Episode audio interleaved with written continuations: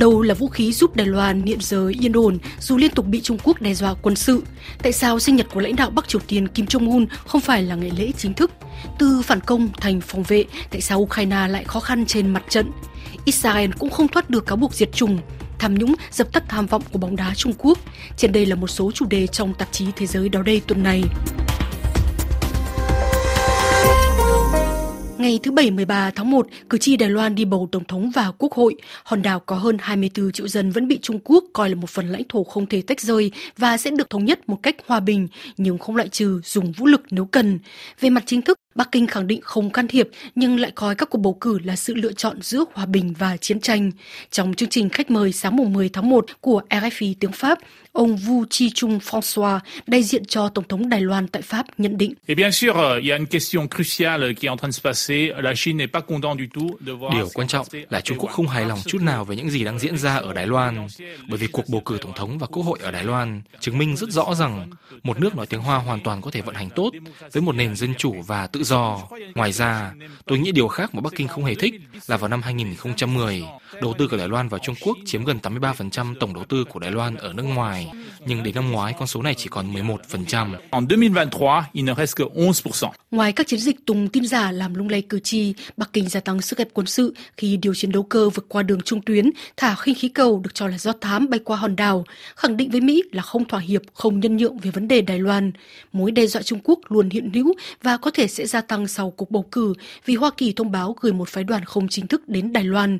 Tuy nhiên, theo ông Vu Chi Chung François, có lẽ tạm thời Trung Quốc sẽ chưa đi quá xa. Il faut pas exagérer euh, cette menace chinoise qui a toujours existé. Cũng không nên phóng đại mối đe dọa Trung Quốc quá. Dĩ nhiên là mối đe dọa đó luôn tồn tại và nhất là hiện giờ theo tôi, bà Thái Anh Văn và đảng cầm quyền sắp mãn nhiệm đã lập được một kiểu kiểm soát, trong đó có thêm cộng đồng quốc tế nhằm cố gian đe Trung Quốc không tiến hành một hoạt động quân sự nào đó nhắm vào Đài Loan.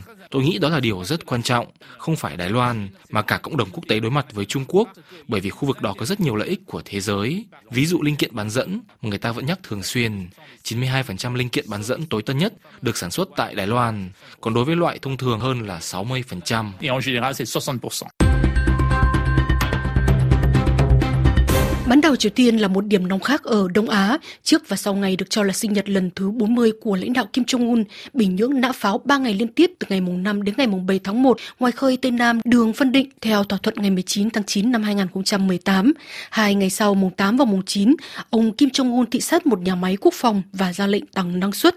Từ giờ Hàn Quốc bị Kim Jong-un coi là kẻ thù thực thụ và sẽ bị nghiền nát. Kim Jong-un được cho là sinh ngày 8 tháng 1 năm 1984. Theo hãng tin John Hap, không một cơ quan thông tấn Bắc Triều Tiên nào nhắc đến sinh nhật lần thứ 40 của nhà lãnh đạo. Thay vào đó là thông tin ông cùng con gái đi thăm một trang trại nuôi gà, kêu gọi tăng sản lượng gia cầm để thay đổi đáng kể điều kiện sống của người dân.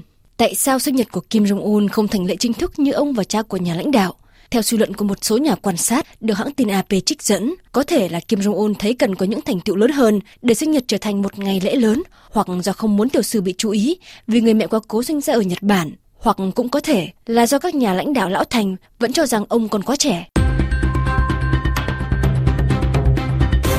Gần 2 năm chiến tranh làm bào mòn ý chí quyết chiến của người dân Ukraine, ví dụ mới nhất là tai tiếng về dự thảo luật nghĩa vụ quân sự buộc chính phủ phải rút lại ngày 11 tháng 1 để xem xét lại do vi phạm một số quy định cơ bản về quyền cá nhân. Luật mới sẽ mang ý nghĩa quan trọng vì vừa phải cổ vũ được người dân muốn cầm súng chiến đấu trong quân Nga, dù hiểu rõ họ có thể hy sinh trên chiến trường, vừa phải cho công luận thấy là luật pháp công bằng với tất cả mọi người. Đây là một trong hai khó khăn mà quân đội Ukraine đang phải đối mặt theo nhận định ngày 10 tháng 1 với RFI của tướng Jean-Paul Paloméros, nguyên tham mưu trưởng không quân Pháp. Ukraine đang phải đối phó với hai vấn đề cùng một lúc. Một mặt họ gặp vấn đề về nhân sự với cuộc tranh luận về nghĩa vụ quân sự. Mặt khác, đó là vấn đề hạn chế về vũ khí. Chúng ta thấy rõ vấn đề này trong phòng không. Hiệu quả của các đợt chống đỡ tấn công của Nga bắt đầu giảm đi nếu dựa theo thống kê được không quân Ukraine công bố. Cách đây vài hôm, hôm 8 tháng Giêng, hệ thống phòng không Ukraine chỉ bắn hạ được có 18 trên tổng số 51 tên lửa của Nga. Chúng ta thấy là không còn tỷ lệ thành công 80 cho đến 90% như ít lâu trước đây. On n'est pas du tout dans les ratios de 80-90% qui existaient il y a encore euh, peu.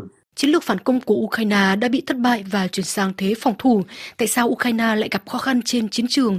Tướng Paulo Meros giải thích tiếp. Các lực lượng Ukraine tham gia phản công đã vấp phải hàng phòng thủ nhiều lớp của Nga vì quân Nga đã có thời gian để chuẩn bị. Ukraine chưa tìm ra được điểm yếu, cũng có thể họ cho rằng chưa phải là lúc hy sinh nhân mạng để chọc thủng phòng tuyến này. Họ hiểu ra rằng có lẽ sẽ quá tốn kém và họ không có phương tiện. Vì thế chúng ta thấy họ tiến ở một số nơi nhưng không ở quy mô như tham vọng ban đầu.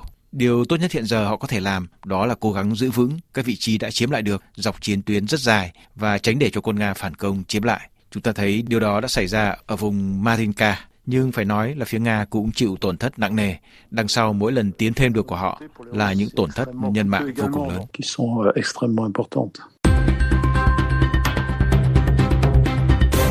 Israel, nhà nước được thành lập để người dân Do Thái có thể sống yên ổn sau thảm kịch diệt chủng Holocaust trong Thế chiến thứ hai, lại bị xét xử vì các hành vi diệt chủng ở giải Gaza.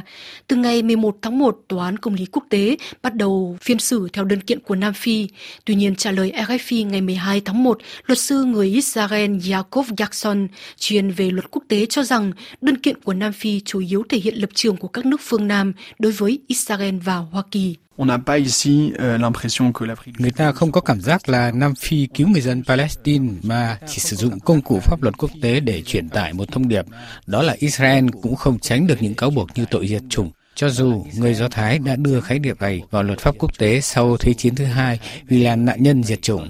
Vì vậy, ý đồ của Nam Phi thiên về hướng cáo buộc Israel hơn là hy vọng nhận được một quyết định có lợi hoặc là kết quả, và chủ yếu là để phản đối Hoa Kỳ, nước sát cánh với Israel, đồng thời nói với nửa kia của thế giới, bên đối lập với Mỹ như Iran, Nga, Trung Quốc rằng chúng tôi đồng hành với các vị, chúng tôi tiến hành vụ kiện để nói rằng giờ đã hết. Israel không thoát được một cáo buộc diệt chủng như vậy. Israel ne peut pas être à l'abri d'une accusation comme celle-là. Cuộc chiến của Israel tại giải Gaza bị hội Rabbi for Ceasefire gồm 240 rabbi tại Mỹ phản đối. Ngày 9 tháng 1, 36 rabbi trong hội đã tọa kháng ôn hòa ngay trong hội trường của Hội đồng Bảo an Liên Hợp Quốc tại New York, Hoa Kỳ để yêu cầu ngừng chiến. Thông tin viên RFI Carrie Norton tại New York tường thuật. Họ đã vào trụ sở Liên Hiệp Quốc bằng vé khách tham quan. Ngay khi vào được trong hội trường của Hội đồng Bảo an thì những rabbi này dương banderole cầu nguyện và tiến hành một số nghi lễ trong khoảng 10 phút. Sau đó, họ bị đội bảo vệ đưa ra bên ngoài. Một nhóm nhỏ khác đã cắt ngang phiên họp của Đại hội đồng Liên Hiệp Quốc khi hát vang là các nước sẽ không biết đến chiến tranh nữa. Rabbi Elliot Kukla tham gia sự kiện. Ông cho biết với tư cách là các rabbi Mỹ, chúng tôi muốn đến Liên Hiệp Quốc gửi một thông điệp mạnh mẽ đến chính phủ của chúng tôi để chính phủ ngưng phản đối hòa bình và ngưng phản đối Liên Hiệp Quốc nhằm cản trở công việc của Liên Hiệp Quốc và ngừng sự tàn bạo này lại. Tôi là con của những người đã thoát khỏi nạn diệt chủng Do Thái Holocaust. Cá nhân tôi, tôi biết rất rõ những tội ác này diễn ra như thế nào, kéo dài suốt bao nhiêu thế hệ ra sao, đến mức mà chúng tôi cần đến một tổ chức như là Liên Hiệp Quốc. Không ai bị bắt, ngược lại thì Tổng Thư ký Liên Hiệp Quốc đã hoan nghênh sự lịch thiệp và hợp tác một cách ôn hòa của họ. Ông cũng nói là có chung thông điệp không ngừng lặp đi lặp lại từ New York rằng cần phải hưu chiến nhân đạo. Karin Norton, New York, RFI.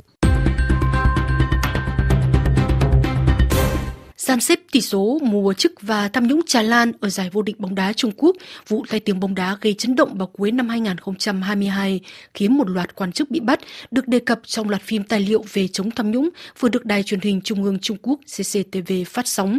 Thông tin viên RFI Stefan Lagarde tại Bắc Kinh cho biết thêm. Des pots de vin et des larmes, ce quatrième et dernier épisode de la série spéciale lutte contre la corruption. Hối lộ và những giọt nước mắt, tập 4 và cũng là tập cuối cùng của loạt phóng sự đặc biệt chống tham nhũng của Đài Phát thanh và Truyền hình Trung ương Trung Quốc, bắt đầu bằng trận đấu của đội tuyển quốc gia Trung Quốc tại vòng loại cúp bóng đá thế giới Qatar.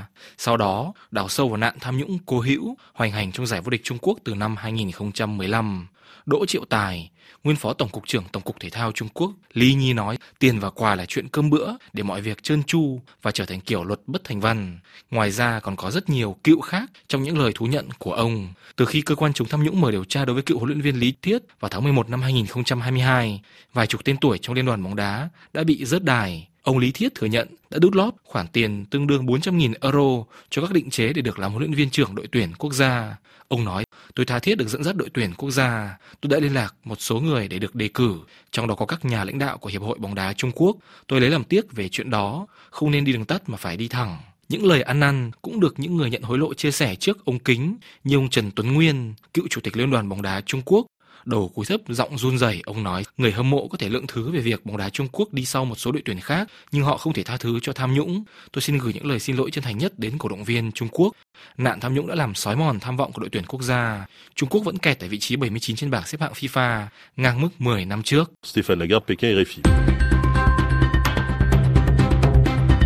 Còn ở nước láng giềng Hàn Quốc, người dân sẽ phải bớt ăn thịt chó ít nhất là từ 3 năm tới.